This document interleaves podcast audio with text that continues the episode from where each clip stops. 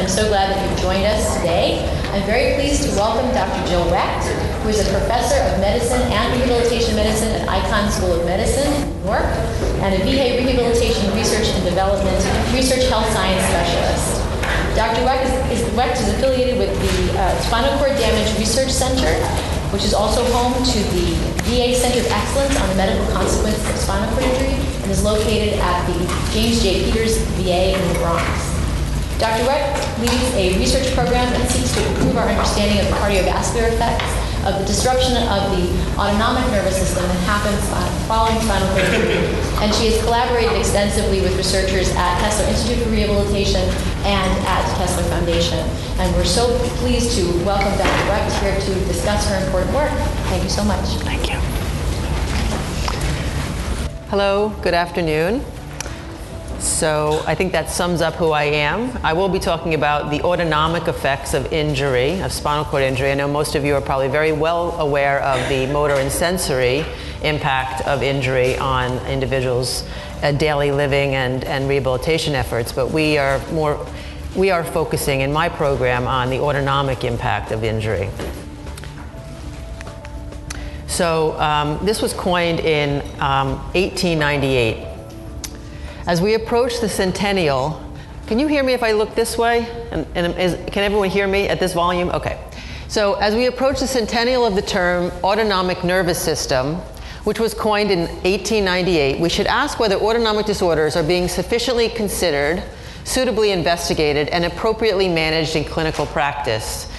And this was, this was written by Chris Mathias in the New England Journal of Medicine in 19 um, 97, a full 20 years ago, and we can still ask ourselves this question. It has relevance, but are we really appreciating what that relevance is? So we believe that hemodynamic stability or instability in people with spinal cord injury stems from uh, segmental differences in autonomic nervous system control of both cardiovascular and cerebral vascular fun function. And what we mean by segmental differences is you're all aware of the level of lesion. So we have our tetraplegic group, and for autonomic nervous system control of the cardiovascular system, we consider someone tetraplegic if they're C1 to T1. Uh, high thoracic, high paraplegia is T2 to T5, low paraplegia is T6 and below. And this is important because of the anatomical origins of the two branches of the autonomic nervous system. We have the cholinergic branch, which is the parasympathetic branch, which leaves the basal ganglia above the cervical spine. So anatomically, this, this branch of the autonomic nervous system should not be impacted by spinal cord injury of any level. And the parasympathetic nervous system innervates the upper extremity organ systems, including the heart, as well as the gastrointestinal tract and the bladder and bowel. However, adrenergic or sympathetic nerve fibers originate from the upper thoracic cord, from T2 to T5, and that does vary in individual to individual.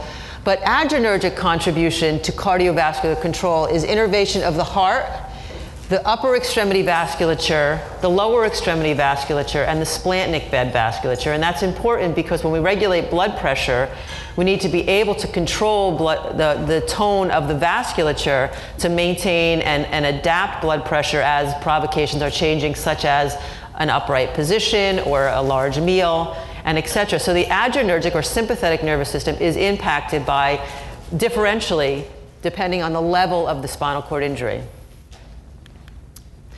So, how that manifests most obviously to us is in blood pressure dysregulation. And there are three categories that we would consider to be dysregulation of blood pressure. And the first is autonomic dysreflexia, which I'm sure you're all familiar with. The definition does vary. However, most people um, suggest that a 20 millimeter or a mercury rise in systolic blood pressure above baseline would, be con- would constitute autonomic dysreflexia, and that would stem from a, a, a below lesion, um, noxious or non noxious stimuli, a full bladder, a full bowel, um, sitting in one position for too long.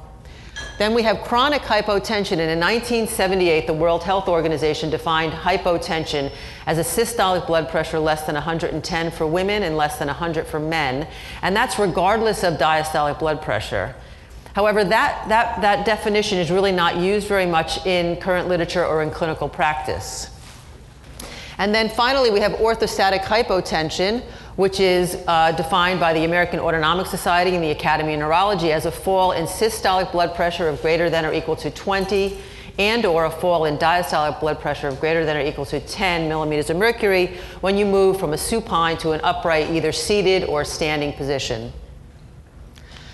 However, what we have to keep in mind is that most of these definitions do take into account a symptomatic response. So the, the patient tells you they feel something ill. With, with autonomic dysreflexia, they may feel paler, they may feel goosebumps, they may have a headache or a, a pounding in the head. With orthostatic hypotension, they may be dizzy or lightheaded. However, many individuals with spinal cord injury don't report symptoms associated with these blood pressure abnormalities, and therefore most are not treated. So in 2013, we sought to, to we sought to uh, do a retrospective chart review to determine what the diagnosis rates and the treatment rates for these disorders were in veterans with, with spinal cord injury. So we looked in the medical record back for a fi- over a five-year span of time, and we looked at diagnosis or ICD-9 codes for various blood pressure abnormalities. And if an individual, a veteran with spinal cord injury, carried the diagnosis one time over that five-year period, they were classified as having the disorder, at least at least one time. So um, on the on the right side, on the left side here, we have our disorders of high blood pressure. That is uh, autonomic dysreflexia and hypertension. And we see the axis goes from 0 to 80% prevalence in the diagnosis of these conditions. And what we can see is that the diagnosis of autonomic dysreflexia is relatively low, regardless of the level of spinal cord injury. However, the, the diagnosis of hypertension is 40% or more, again, regardless of the diagnosis, uh, the level of spinal cord injury. So these veterans are being diagnosed pretty well with, with high blood pressure or hypertension. If we move over to the right side of the graph, we see our disorders of low blood pressure, that is orthostatic hypotension and hypotension. And the first thing I'd like to draw your attention to is the y-axis, which goes from 0 to 1.5% compared to the hypertension, which goes from 0 to 80. So clearly we have a, a, people are not being diagnosed with low blood pressure, conditions of low blood pressure and, and that's regardless of the level of spinal cord injury, although we do have more individuals with high cord lesion or tetraplegia being diagnosed with orthostatic hypotension. That's less than 1.5% of these veterans, so a very small percentage. So now we're looking at the actual medical record and the data entered into the chart reflective of these blood pressure abnormalities. So on the top we have um, hypotension and hypertension, so a systolic blood pressure entered into the medical record of less than 110, again reflecting low blood pressure, and greater than 140 reflecting hypertension or high blood pressure. And what we see is that the, the values entered into the medical record for low blood pressure are appropriately higher in the, in the individuals with high cord lesion because of the adrenergic compromise. And that descends as we descend the cord. The diagnosis uh, or values entered into the medical record rec- reflecting hypertension are, are about 15% in our individuals with cervical lesion and about 20, 22% in those with lower cord lesion, potentially reflecting the fact that they're being treated for the condition and therefore are appropriately have appropriate lower blood pressures. And on the bottom here, we have treatment for um, hypotension, that is antihypotensive agents and antihypertensive agents. And we have both low and, and high blood pressure uh, medicines on this chart, and we can see that the treatment for high blood pressure is about 50% of the population, regardless of level of lesion. The treatment of hypotension or low blood pressure is on this chart. Again, you can't see it because it's being dwarfed by the treatment for hypertension. So that's over here. If we blow up the y axis, we see we go from 0 to 1%. And regardless of level of lesion, less than 1% of these veterans are being treated for low blood pressure. So they're not being diagnosed and they're not being treated. So we ask this, so what? Does it matter? Because, like I said before, they're not really symptomatic. So we're asking that question and we want to know well, is there a reason that we need to be looking at low blood pressure and potentially, well, autonomic dysreflexia, low blood pressure, and treating it? So we want to know well, are there adverse effects on the cerebral circulation? So, two reports in uh, 2012 and 2014 uh, strongly suggest that there's an increased stroke risk in individuals with uh, spinal cord injury compared to the general population. And both of these um, investigative groups suggest that it's uh, it potentially an inability to buffer blood pressure in the cerebral circulation. So blood pressure is swinging high for autonomic dysreflexia and low for hy- orthostatic hypotension, and generally they're they're hypotensive, and those wide swings in blood, blood pressure are, are, um, are having effects on the cerebral cir- circulation, potentially leading to increased stroke risk. And recent evidence suggests impaired cerebral vascular buffering of blood pressure. So, this paper, which just came out this year, supports these findings. And what these investigators have done is they've looked at blood pressure and cerebral blood flow during um, uh, clinical procedures that provoke autonomic dysreflexia. So during urodynamics and during um, sp- sperm retrieval for reproduction. And what they've shown here is that the change, sorry, sorry, they've shown the change in mean arterial pressure correlates very well with the change in uh, mean, mean uh, blood flow to the mid-cerebral artery, suggesting that again they're, in, they're unable to buffer these changes and it's, it's having consequences in the acute setting on the cerebral circulation. So they also looked at this phenomenon in an animal model of autonomic dysreflexia. They used a rat model of T3 lesion, and they had chronic autonomic dysreflexia due to colorectal distension. They put a balloon in the rectum and they inflated it six times a day for 10 minutes each, five days a week, for four weeks. And then they sacrificed the animals and they looked at the circulation, the cerebral circulation, and they saw that the middle cerebral artery had stiffened, had reduced distensibility, increased collagen expression, and reduced sympathetic nerve fiber density. So it suggests that from these blood pressure swings, the, in the rat model anyway, there is uh, an inability to buffer the blood pressure and it has consequences on the morphology and the physiology of the cerebral circulation. So we looked at 24-hour blood pressure to, to see if, what, what the blood pressure looked like in our individuals with spinal cord injury, categorically defined, as I previously demonstrated, as those with uh, cervical lesions, those with high thoracic and low thoracic lesion. And this is 24 hour, and we had controls. They were in a wheelchair for the 24 hour period, so we didn't have the effects of orthostasis um, confounding the results. And what we found is that our individuals with tetraplegia, no surprise, had chronically low blood pressure as compared to the other three groups. So then we looked at well, does that have an impact on their cerebral circulation? And so on the left here, we have um, our blood pressures. And these are, these are able-bodied controls who are relatively hypotensive. So they met the World Health Organization of, of, low blood pressure, yet their blood pressures were still significantly higher than our spinal cord. So they're all hypotensive, but not quite as hypotensive as the individual spinal cord injury. But if we look at cerebral blood flow velocity, systolic, diastolic, and mean flow velocity in the middle cerebral artery, all these individuals with chronic hypotension, Uh, a chronic SCI with hypotension had significantly lower cerebral blood flow velocities than the controls. So again, it suggests the inability to regulate blood flow to the brain that may be related to their inability to control blood pressure. So work by another group looking at similar phenomena reported that cerebral blood flow was comparable in individuals with spinal cord injury who were hypotensive as compared to a normal norm, normotensive able-bodied control. However, what's important here is that eight of the 10 subjects were acutely injured between 5 and 11 weeks.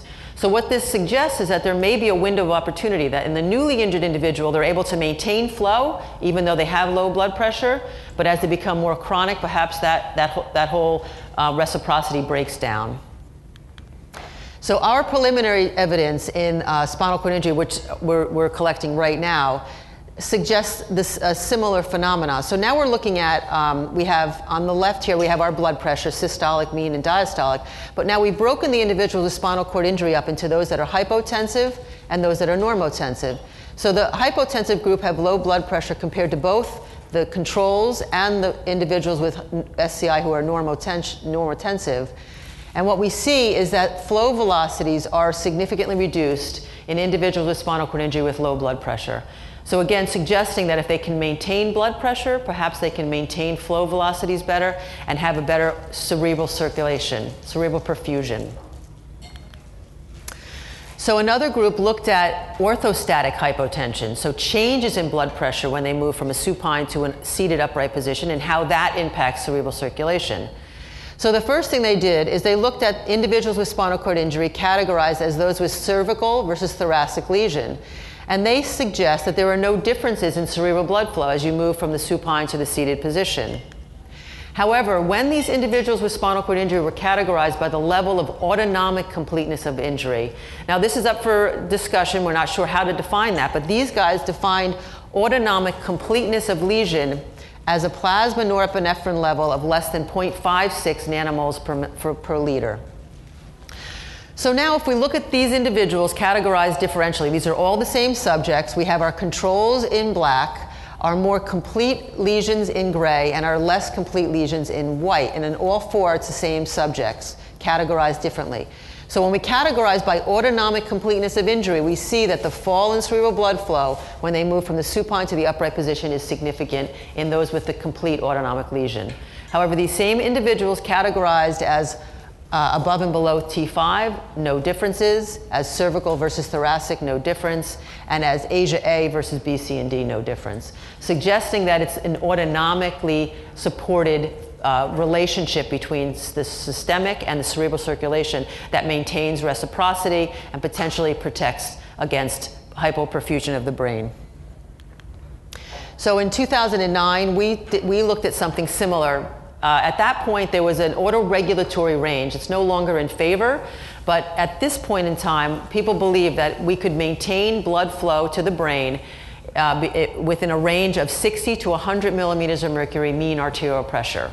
So we looked at that. We looked at individual uh, controls, seven controls, and seven individuals with tetraplegia. We were in the supine position, and then we moved to a 45 degree head up position. And we looked at the controls to see how blood pressure shifted, and we saw that they all maintained blood flow within this autoregulatory range. However, uh, five of, six of the, five of the seven uh, had a fall in, in, in mean arterial pressure um, that, that was either to the, lo- the level of the lower level of autoregulation or below in our individuals with tetraplegia. So then we looked at simultaneous cerebral blood flow.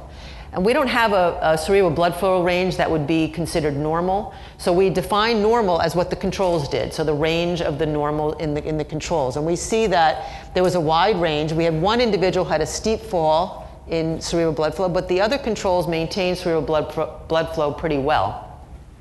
However, the, the, the, changes in cerebral blood flow in our individuals with tetraplegia was more, were, were more steep and in fact, six of the seven individuals with tetraplegia had a fall of 25% of cerebral blood flow when they moved from the supine to the head up tilt position.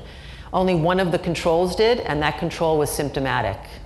And our individuals with tetraplegia, two of the six were symptomatic, but the other four were not. Again, getting to the point of that um, individuals with, with tetraplegia in particular have um, asymptomatic hypotension and orthostatic hypotension, but they may have reductions in cerebral blood flow, reductions in cerebral perfusion pressure that are un- unappreciated.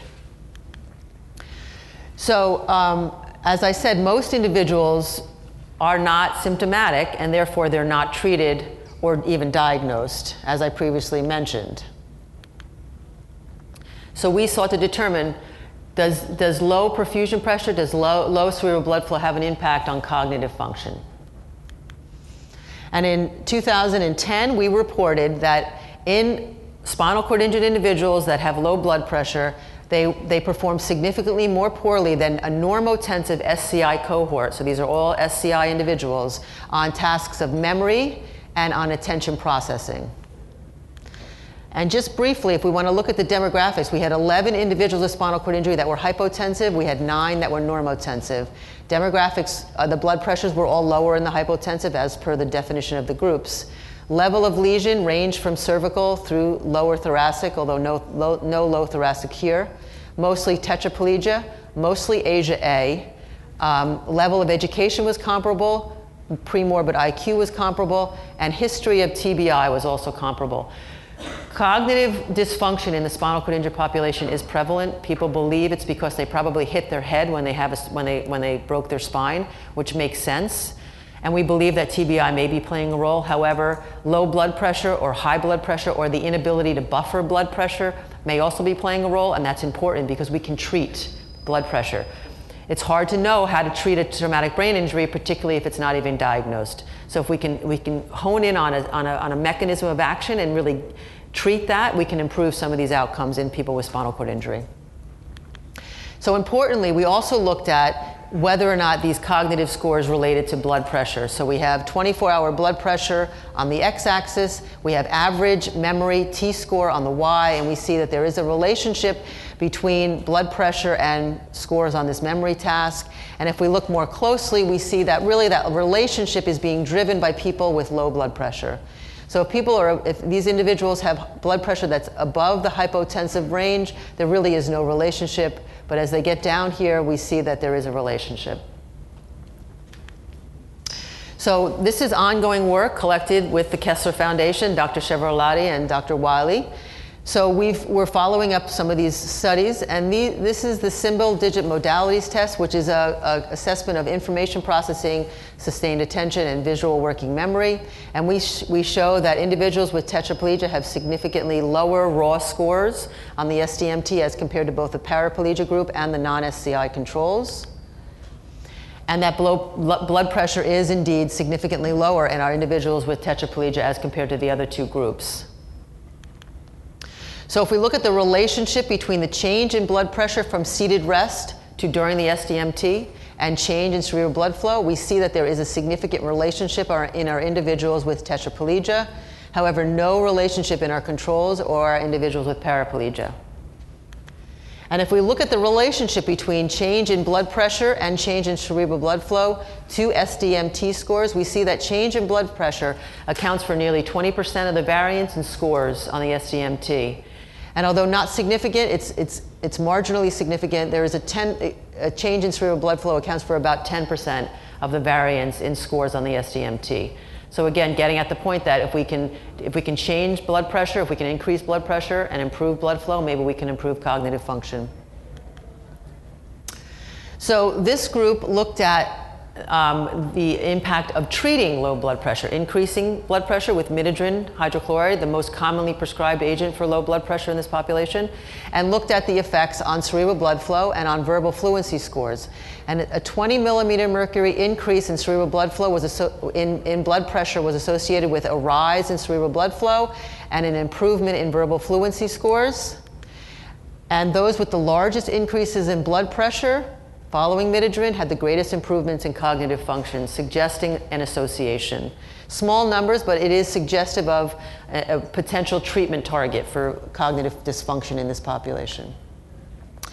The authors suggest, and I think this is important, that we, a lot of attention is paid to the impact of high blood pressure on cognitive function and not the spinal cord injury population, but the general population, and that the relationship may be a U, inverted U shape, and that individuals with very high blood pressure and with very low blood pressure may have cognitive dysfunction due to um, microvascular damages and, the, and um, impaired cerebral metabolic status and cerebral vascular responsiveness to cognitive function, cognitive testing. If you can't maintain systemic pressure and you can't maintain flow during a cognitive task that's like a muscle not getting enough blood when it's trying to you know, exert itself, right?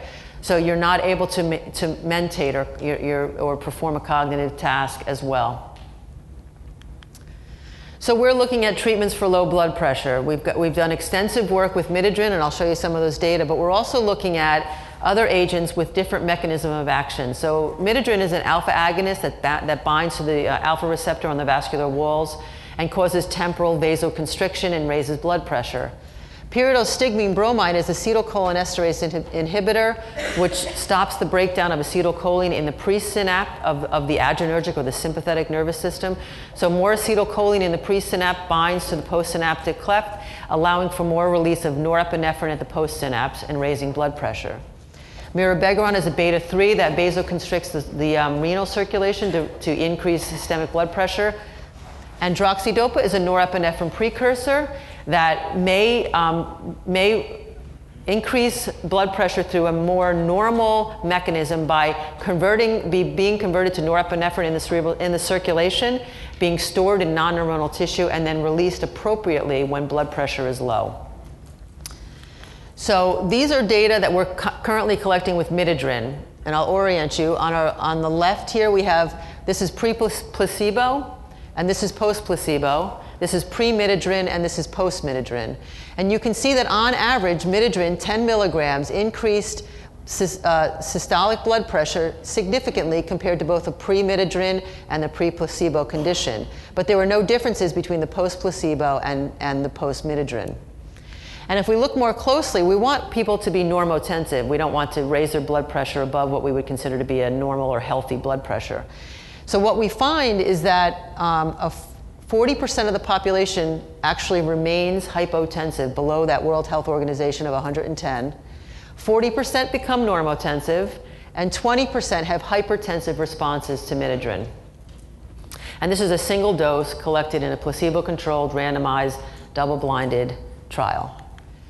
So if we break down those groups and look at the demographics, who responds with a hypertensive response, who is normotensive, and who's hypotensive, they're broken up here. And what, the, what these data suggest is that individuals with a hypotensive response really start much lower with the systolic blood pressure than those with a normal blood pressure response and those with a hypertensive response.